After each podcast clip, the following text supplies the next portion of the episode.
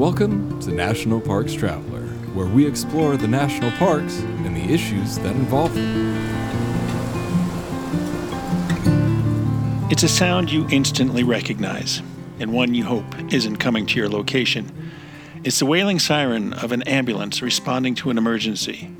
In the national park system during the height of summer, the sound can be very familiar. This is Kurt Repanshek, your host at National Parks Traveler. In this week's show, we're going to sit down with a paramedic who triggers the siren when he jumps into his ambulance in response to a call for help. It's a conversation that will leave you with a better understanding and appreciation for the vital role these individuals serve in seeing that national park visitors who are injured or come down with a debilitating illness receive prompt care and are able, if possible, to resume their vacation. The Blue Ridge Parkway Foundation is the primary nonprofit fundraising partner for the Blue Ridge Parkway. It is made up of people who have a deep love for this majestic road and want to ensure that its natural beauty and the experiences it offers endure for generations to come. Show your appreciation at brpfoundation.org. Acadia National Park is one of the 10 most popular national parks in the United States. It's also one of the smallest and most vulnerable. That's why Friends of Acadia exists. Friends of Acadia is an independent organization of passionate people, inspiring those who love this magnificent park to make a real and lasting difference for Acadia. You can make a difference at friendsofacadia.org. The Grand Teton National Park Foundation is a private, nonprofit organization that supports projects that protect and enhance Grand Teton National Park's cultural, historic, and natural resources. By funding initiatives that go beyond what the National Park Service could accomplish on its own, Foundation donors improve the visitor experience and provide benefits to the national park system for decades to come.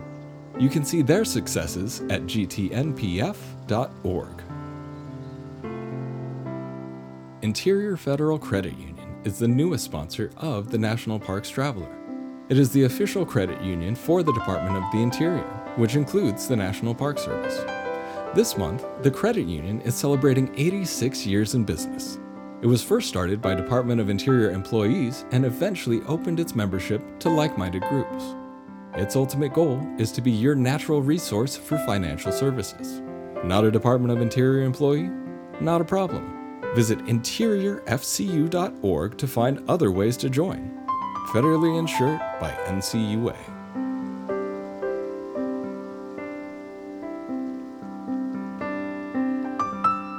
If you spend enough time in a national park, you've no doubt heard them.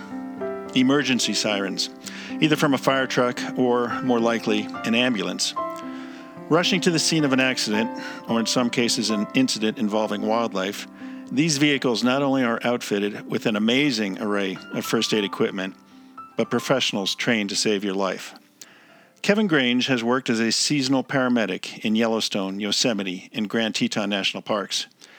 It's a job that gave him a key and motivating purpose in life, in which he shares with us in a new book, Wild Rescues A Paramedic's Extreme Adventures in Yosemite, Yellowstone, and Grand Teton. Welcome to the Traveler, Kevin. Happy to be here, Kurt, and I uh, really appreciate you having me on the show.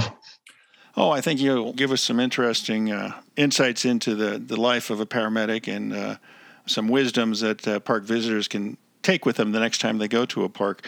But you know, tell us a little bit about yourself. You were you were living in California, and as I recall, at the age of 35, you decided you wanted to be a paramedic. But you found uh, soon thereafter that you weren't alone in wanting to land that job after taking the necessary coursework. Yeah, around the age of 35, I uh, kind of switched career tracks from real estate and went to paramedic school. And uh, that came out of a motivation just to, you know, help and serve people in a more direct way. And uh, as far as being a paramedic, I love sort of the blend of critical thinking skills um, with sort of the hands-on treatment of the patient. Every day is different, and it's just a lot of fun to be out there helping people on the worst day of their life. One November day, um, you were camping in Yosemite with your parents, and your career path kind of clarified itself, so to speak. Exactly. I was trying to get hired with a fire department in Los Angeles. And the thing down there is, you know, each department will have 10,000 applicants, 5,000 applicants, and I wasn't really getting hired.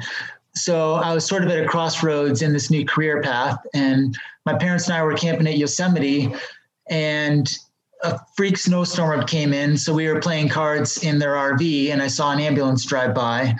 And I'm a big fan of Joseph Campbell, uh, the great mythologist and writer. And that was sort of like the call to adventure. It opened up this whole new world I hadn't really thought about, which was emergency services within our national parks. And from then on, I, uh, you know, pursued to find out how you apply and how you get hired, and you know, make that dream a reality. What was uh, the hiring process uh, more difficult than than uh, with the Los Angeles uh, agencies you're looking to sign on with, or was it uh, more streamlined and easier? It was uh, challenging in d- different ways. You didn't necessarily have the number of candidates uh, that you had in Los Angeles. There weren't, you know, five or ten thousand people applying for a seasonal paramedic position. But navigating uh, the website USA Jobs has its own sort of unique intricacies, and um, you have to design your resume in a certain way that kind of works with the computer. Um, and then just, I think a lot of it was the hiring managers at these parks, they wanted a certain skill set and, you know, competency just because it is very remote and rural medicine. So it did take me about a year of applying uh, through USA Jobs until I finally landed a position at Old Faithful and Yellowstone National Park. How do they test your um, proficiency? in medical rescue, so to speak? I mean, before they hire you, I mean, are you hired on kind of like a probationary basis? You are, yeah. There's a questionnaire on USA Jobs, and I think the initial round is screened by a computer, and so it's it's a bit tricky because you you want to let them know you're competent, but obviously you're a humble applicant, and so you don't want to overstate your skills, but at the same time if you don't say you're an expert in say CPR or first aid, the computer's not going to pick you up and kind of put you through the next round of hiring. Um, so once you do pass that first round, it goes into like a phone interview with the hiring manager, and then you know they do a background check and drug screen, and then once you're hired, you go to the park and there's an EMS refresher that begins the season, and that's with all the seasonal employees, the permanent, and that's like one week of uh, emergency simulations, some high stress skills labs, some exams. And then you have a field training period in which they're seeing how you work out there in the field. And some people don't pass it. And then luckily I was fortunate enough to, you know, pass the EMS refresher and, you know, get full time as far as uh, Yellowstone. Yeah, you mentioned in the book um, going through some of that refresher course and then um, being quizzed, if you will, by by some of the um, Park Service personnel there. And Dr. Luanne Freer, um, she kind of had you nervous for a minute with uh, some of the questions she posed to you and some of your answers. Yes, Dr. Freer is the pioneering woman who started the ER at uh, Everest Base Camp, and she is you know, one of the world's foremost experts on wilderness medicine and high altitude medicine. So it's certainly daunting um, doing this skills lab or verbal scenario with her. Um, she's super friendly and uh, obviously very knowledgeable, but just sitting down in front of her and the EMS supervisor at Yellowstone was definitely a daunting process. And it was a verbal exam. So they presented a case and I had to kind of walk them through my treatment. And what I learned is how much when you're working in a national park, medicine is only, you know, a tenth or 15 percent of the call. A lot of it's the logistics of transport times and transport decisions. Do you call a helicopter? Do you drive to one of the medical clinics in the park? Or do you start driving towards the exit of the park, towards more definitive care? So there's really many aspects to being a wilderness medical provider than just the medicine. Yeah, I imagine uh, the, the first couple times you had to call in a helicopter, it, it kind of gave you pause because of the the cost associated with that, and are you making the right decision or is it unnecessary? I mean, that's that's got to be uh, take a few times to get used to making that call and, and being certain about it. Definitely, I like to say that our treatment protocols are written in black and white on the page, but EMS is sort of a hazy shade of gray.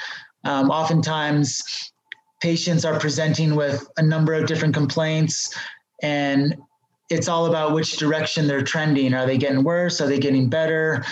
And there's many factors. Um, one unique thing in the national parks is, especially Yellowstone, there's a lot of people on these bus tours and they're going from Yellowstone to Grand Teton and they've saved up for this trip for their whole life. They've dreamed of it. And you know, you taking them to the hospital means a lot of times that they're off, off the bus tour. And that's the end of the trip, the end of the dream. So we would get a fair amount of resistance, good natured resistance. People, they don't want to leave their dream, but in certain cases, we'd have to explain to them that, hey, your life's in danger. You need to go to the hospital right now. Yeah, yeah. You know, about midway through the book, there was a section that really caught my attention. In, in short, it was about the spontaneous manner in which paramedics work. You're not preparing for just one type of emergency or injury.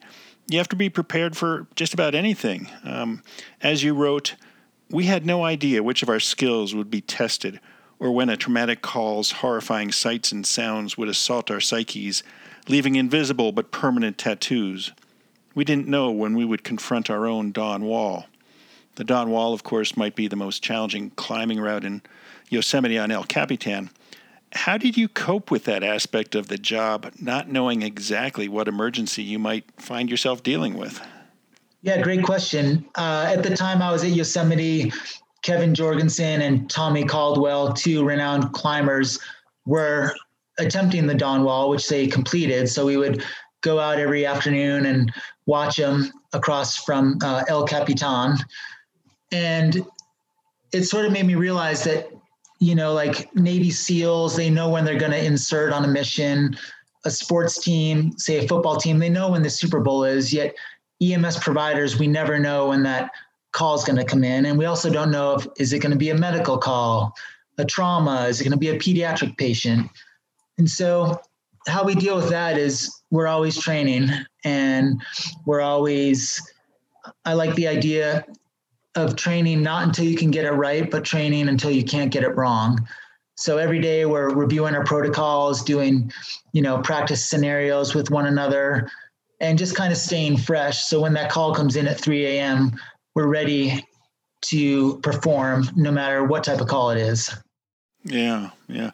Did you find that even though you took more than 1,500 hours of medical courses to prepare for being a paramedic, that there were some situations that that classroom work just couldn't prepare you for. Definitely. Yeah, the transition from the book knowledge to sort of the street smarts and in the National Park Service, just sort of the trail smarts of dealing with all that, the other stuff as far as running an EMS call, whether it's um, getting the bison off the landing zone so we can land the helicopter, or you know again making that transport decision. Do we go to the clinic at old faithful or do we drive out towards west yellowstone towards the hospital? Do we call a helicopter or not? So yeah the job is always challenging. And how i coped with that is i was often paired with a mentor uh, who'd been there for a few years and a lot of the permanent law enforcement rangers also work as emts and paramedics so they were great about you know, being there if we had questions, and we sort of all worked together as a team to provide the best patient care. Did you ever find yourself on a, on a helicopter going to a, a remote location or, or in the Tetons uh, into the mountains to um, respond to a case? I didn't personally get on a helicopter. At Grand Teton, they have the Jenny Lake Rangers, who are you know world renowned, and then at Yosemite, they have Yosemite Search and Rescue so they would sort of handle those calls and bring them to the ambulance, at which point I would take over. Um, I did get out on a number of uh, search and rescues where we had to, you know, run up the trail and treat a patient and evacuate them using like a wheeled litter. which, you know, a friend of mine, uh, John Politis, who's very well known, he's a Jenny Lake Ranger in the summer.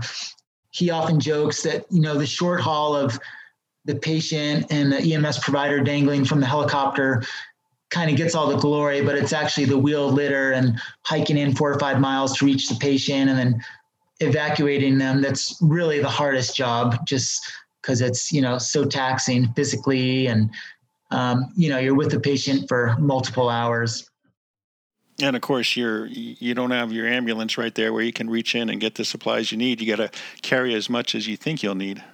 Yeah, exactly. Uh, there's that element of just austere medicine, and if you want to take everything, your backpack's going to weigh like 80 pounds, which is going to slow you down.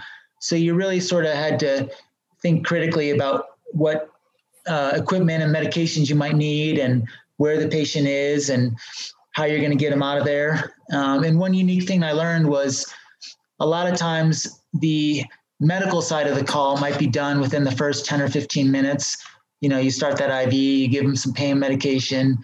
And I really learned that following that, some of the best treatment you can make is just talking to your patient, making that personal connection, and um, you know that lowers the workload on their heart. The patient starts to relax. So there is sort of that element of like the healing power of hope, which I learned. And one of the things I love most about EMS is just the amazing people that you meet. And of course, in our national parks, they come from all over the world and all walks of life. So that was, you know, a great experience as far as working with the National Park Service. Yeah, I bet. I bet. Um, I wish I had uh, been more aware of the opportunities with the Park Service early on in my career. Um, we're talking today with Kevin Grange. He's the author of a new book, Wild Rescues A Paramedic's Extreme Adventures in Yosemite, Yellowstone, and Grand Teton, where he served as a paramedic, a seasonal paramedic during the, the summer busy seasons. We're going to take a short break and we'll be right back. Listener and reader support make National Parks Traveler possible every day of the year. If you enjoy the Traveler's content, please consider a donation via nationalparkstraveler.org. The North Cascades Institute has a large portfolio. It's an environmental learning center, training center, conference center, and leadership center, all set in the splendor of the North Cascades National Park Complex. Learn more at ncascades.org. Whether it be strategy, business planning, change management, board development, executive search, or diversity planning, Potrero Group is here to help. They mix a depth of experience in the parks and land space with a breadth of best practices from other industries. For more information or to schedule a preliminary conversation, go to potrerogroup.com. P O T R E R O group.com. Washington State is graced with three spectacular national parks, each different and special in their own unique ways.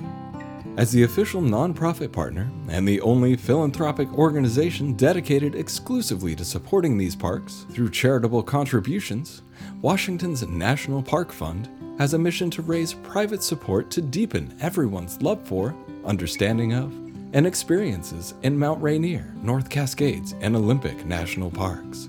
Share your passion for these parks at WNPF.org.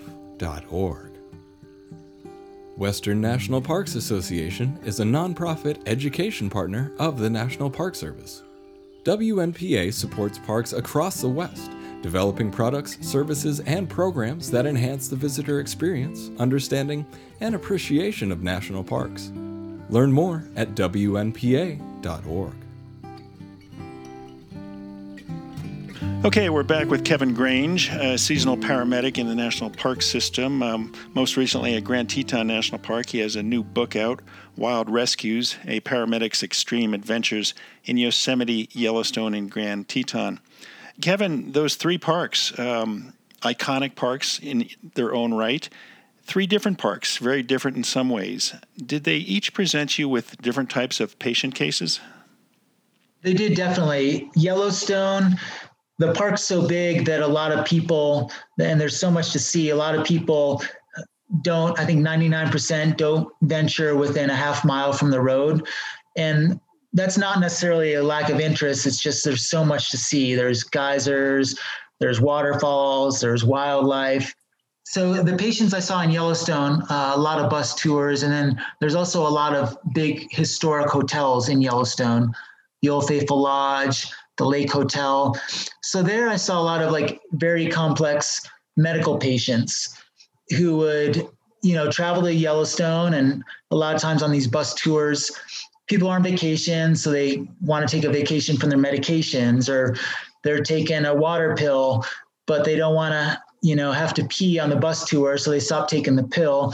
Um, then they arrive at Old Faithful Lodge or Lake Hotel, which you know the elevation's over seven thousand feet, and sort of their pre-existing conditions combined with the altitude, um, kind of all hit them at once. Um, and so we would see a lot of these very complex medical patients who might have, you know, cardiac problems and diabetes and some respiratory um, and then you also have the altitude. So it's just sort of a investigation as to what's going on, what's causing it, and you know, making the best treatment and transport decision. So that was Yellowstone. Yosemite is different in that I would say it's a more active visitor. People are getting out on the trails more and hiking. You know, it's one of the best places to rock climb in the world. So we did have a lot of uh, rock climbing incidents and accidents. And then, you know, you're fairly close to some major city areas, Sacramento, San Francisco. So we would see that urban element. I would say I saw more patients, you know, using drugs in Yosemite. I think that comes from sort of that urban influence. And a lot of the law enforcement contacts, you know, you'd hear it coming back as, hey, this patient has a warrant or so it was there was that urban element there. And as far as Grand Teton, it was sort of a great blend of the two. Um, again, we have, I think, 3 million tourists coming through Grand Teton and Jackson Hole. So we, and we are above 6,000 feet. So we would see those complicated medical patients, but then there, they're also getting out on the trails. So we would have those search and rescues. So Grand Teton sort of exists in that wildland urban interface. We have the airport right here. So that was sort of a crystal, crystallization of the two previous parks, and that forms the third part of my book. And sort of the challenge there is just being able to operate in sort of that wilderness setting, but also that urban setting, and kind of go back and forth between those two worlds. Yeah. Now, of course, um, Yellowstone and Grand Teton have more wildlife, if you will, than uh, than Yosemite. I mean, you've got bison, you've got grizzly bears, you got wolves, moose, et cetera, et cetera. Were wildlife encounters a large part of the job, or, or were they the, the rare instance? They were actually a huge part of the job, and we think the best medicine is prevention. And so a lot of times it, uh, Old Faithful, I was out there on the boardwalks and the trails um, just preventing people from going up to the bison. Because you know a lot of people will get as close to them as they can. And so um, i think there were five bison gorings my last summer in yellowstone. They actually all happened on my day off so i didn't respond to any. Um, so yeah we're dealing with the wildlife um, we did have like a motorcyclist who hit a bison there were a few you know bear maulings um, again i wasn't the first responder on those. Definitely in uh, Yellowstone and Grand Teton, wildlife is always a factor. You know, whether I'm working a bear bear jam, you know, the historic bear 399 with her cubs. Um, she loves to just feed right beside the road. So many days I'm out there directing traffic. If it's not a human wildlife interaction, it's us managing the wildlife and the visitor on the roadway or on the trail. Interesting, interesting. Now, how did you, at the end of a shift, purge your memory, so to speak, of what you encountered and dealt with? I mean, certainly a lot of them are, are, are routine and, and not not that visibly shaking um, type of encounter, but there, there must have been some horrific incidents that you ran into that, that stuck with you, as you as you mentioned earlier, that would assault your psyche. How, how did you get over that at the end of the shift? Yeah, um, the things we see as EMTs and paramedics uh, and park rangers, they can be traumatic, they can be horrific. Um, you know, body recoveries, you know, amputations, um, you know, really bad motor vehicle accidents, and for some reason, I think just when you're in a national park, you're more in the present moment. So and also the people you're responding to, they're like you. You know, they love the outdoors. So there is that connection with the patient, even though you don't know them. And so I think the trauma of these calls hits you a little bit deeper because you are out in this beautiful place and you know people are out there trying to have a vacation and then something horrific goes on so this is a huge uh, issue all across the nation. Um, unfortunately first responder suicide is the leading cause of death for firefighters police officers emts um, more so than line of duty deaths.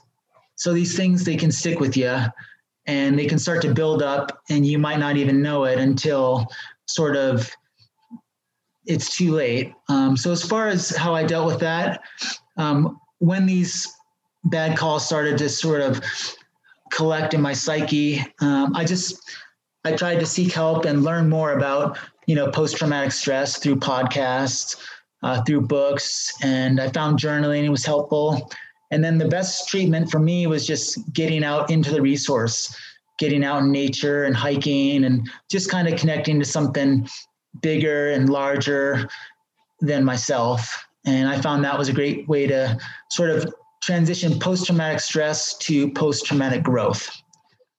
Well, that's got to be a, a trying phase to, to go through on a, on a regular basis. Was there any one incident that has stuck with you through the years? I think some of the miraculous saves. I mean, we you have the tough calls, and you know, I responded to like a snowmobiler fatality um, just outside of Grand Teton. So you have the, the traumas and the body recoveries, but ultimately, what keeps us in this profession is the miraculous saves. Um, so at Yosemite, you know, there was one search and rescue mission that lasted two days, and we finally located the missing hiker and he was just not doing well. And it was just this amazing collection of volunteers and park rangers and paramedics, everyone just kind of banding together to help save one life. And we did save his life, uh, which was amazing. So that that definitely sticks with me, uh, just because you know the the idea of an outcome wasn't looking good, but we kind of turned the corner and made it happen. Yeah, that was an amazing case that you related in the book. Yeah, exactly. And then, uh, yeah. There was another one in, in Yosemite that, that must have struck you for in, for a while. Um, I, I, think it was a 37 year old father in the the lodge, Yosemite Lodge, who had a stroke. Something you wouldn't expect for um, an individual of that age. Reading reading a book to his kids. Yep, that was definitely one of you know the saddest calls I've been on, and um, strokes are very tough for the family and for the EMS providers because the person can be suffering the stroke, and mentally they can be with it, but they might not. So they know what's going on, but they might not be able to talk or move their extremities. And you know, this call came in for a 37 year old man with stroke-like symptoms, and we were just thinking, hey, maybe his blood sugar's low uh, maybe he's dehydrated. Maybe he's, you know, overdosed on a wrong medication. And that was our hope. But when we got there, none of those things checked out. And he did have obvious stroke like symptoms. And so, again, we all just banded together and we launched a helicopter within three minutes of arriving on scene. And then we drove to the landing zone right as the helicopter was landing so ultimately, the outcome with this gentleman wasn't what we wanted, but we were comforted in knowing that we gave the best care. You know, with strokes, they say time is brain, you know, or loss of brain. But, you know, we were on top of everything and we checked every box. We did everything we could do. And so um, the outcome wasn't what we wanted, but we knew we gave him the best possible care. Yeah. Yeah. At the end of each day, um, you sit around, you talk about the, the cases you responded to, and, and kind of do a uh, 360 degree review on uh, what we did and what might we have done, or did we get it all right? Correct. Yeah. We're, we're always debriefing after a call and doing what we call an after action review just to see where we can improve. Um, so that always helps. And we do it as close to the finish of the call as we can. Um, and then another thing to just help is just that National Park Service family of volunteers and trail crew and we would have like potlucks pretty much every night. And so if you did have a tough call, just reconnecting with that National Park Service family really helped you kind of recover from a difficult call. Now, from your time in the parks, what conclusions did you reach about park visitors who found themselves in your care? I mean, by that, a former ranger once told me that many people who go on vacation in the park system often put their brains on vacation. And you kind of alluded to that earlier when you said some people want to take a vacation from the medication. Did you get that sense in terms of the situations people got themselves into that they kind of put their brains on vacation to a certain degree?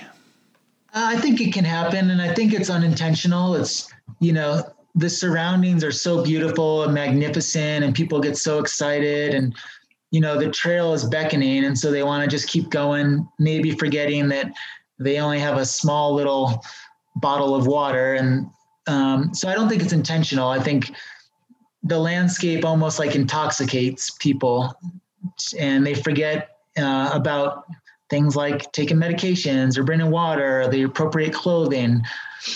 So I think a lot of that has to do with it. And so our job is, you know, just to educate the visitor and a lot of parks like Grand Canyon and Yosemite, they have like preventative search and rescue. So they're positioning people at, you know, south rim of the Grand Canyon before they hike down and just letting them know the dangers. And so again, that idea of prevention is the best medicine.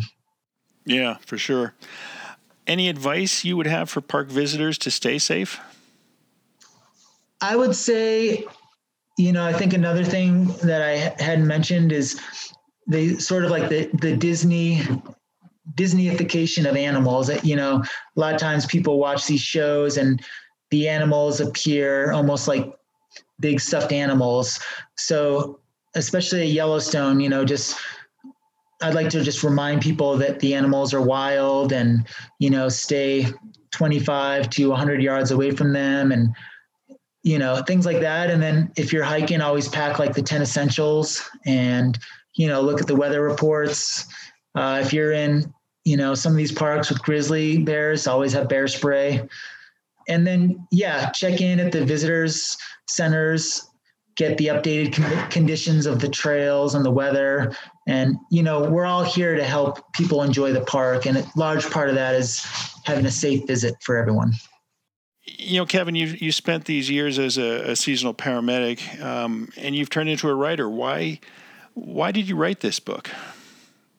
For me, writing is an act of celebration, and when you write a memoir, it's your story, but the inspiration to write the story is always someone or something outside of yourself. So Wild Rescues was inspired by the park rangers I worked with, the volunteers, the firefighters, and I just saw something that was very unique and special and amazing, and I wanted to share that with readers. And so that was my main motivation, and then you know entertain readers, and then also kind of just give them a first ever look at wilderness medicine and just a side of the Park Service that many people might not know exists because luckily they haven't encountered a, bad situation while they're in the national parks. So, yeah. sort of a, a, blend of education and entertainment was my hope with the book. Okay, and and maybe an outlet. Yeah, definitely. Um, I think you know, when you create a narrative about an experience, it lends, it gives it meaning and it gives it shape. And that's certainly part of it. And I know some of the difficult calls I wrote about, there was sort of a healing process and kind of getting them on the page. And, you know, hopefully people can learn from certain experiences and, you know, maybe it might prevent that happening again in the future. Well, good. I'm, I'm glad we could catch up, and um, it, it's it's an enjoyable book. I mean, it's a quick read, as as one of the reviewers said, and um, I, think it's going to be a, a, very well received by the general public. Kevin, thanks so much for joining us today. It sounds like you found yourself quite the rewarding career, and you're doing a great job helping people get the most out of their park vacation. All right. Thank you so much for having me, and have a great day. That's our show for this week. We hope you enjoyed it. Next week, we'll be traveling to eastern Wyoming to tour the grounds of Fort Laramie National Historic Site with a park ranger well familiar with the rich Western history that the fort witnessed, dating back to 1834. For the traveler, this is Kurt Repanshek. See you in the parks. The composers and musicians at Orange Tree Productions have created a unique collection known as the National Park Series that has grown to include more than 30 CD titles. Composed against the backdrop of a park's sounds of nature, these musical scores will connect you with these beautiful places and take you there, at least in your mind. This collection is the number one selling national park audio series in the world and provides the background music for National Parks Travelers podcast. Visit them at orangetreeproductions.com. Editing and production work for the National Parks Traveler podcast is done by Splitbeard Productions. You can learn more about us at splitbeardproductions.com. National Parks Traveler is a 501c3 nonprofit media organization that provides daily editorial coverage of national parks and protected areas. Travelers coverage is made possible by reader and listener donations. Visit us at nationalparkstraveler.org.